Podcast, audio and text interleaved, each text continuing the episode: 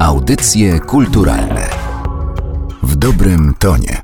Życie towarzyskie stolicy obfitowało w cykliczne imprezy, na których obecność elit była praktycznie obowiązkowa. Najważniejsze z nich to bal mody, bal prasy, imprezy pen klubu, bale w gmachu Ministerstwa Spraw Zagranicznych, opery warszawskiej, filharmonii, resurski kupieckiej czy obywatelskiej. Okazji do organizacji imprez nigdy nie brakowało. Dzień Żołnierza, Święto Pułku, Dzień Patrona Grupy Zawodowej imienin Marszałka Piłsudskiego. Ulubionym miejscem organizowania hucznych imprez było kasyno garnizonowe przy Alei Szucha, a do legendy przeszedł tam bal karnawałowy z udziałem prezydenta Wojciechowskiego w 1925 roku, który zakończył się 8 rano Białym Mazurem.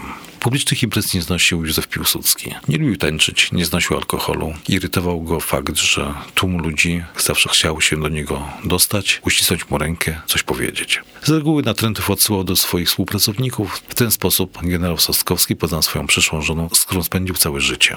W pierwszych latach niepodległości imprezy taneczne organizowano jeszcze według starych XIX-wiecznych zasad, a więc panowie zapisywali się na tańce do karnęcików pań, o północy podawano wielodaniową gorącą kolację, a nad ranem filiżanki bulionu. Dobór tańców uwzględniał tradycje i współczesne mody.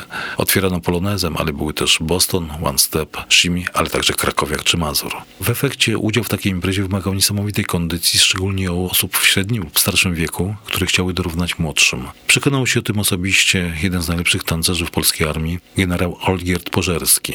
W czasie takiej imprezy odtańczył ognistego Mazura ze znacznie młodszą partnerką, odprowadził ją od stolika, po czym przyjął jej z rąk kieliszek szampana, przyklęku wypił i padł rażony apopleksją.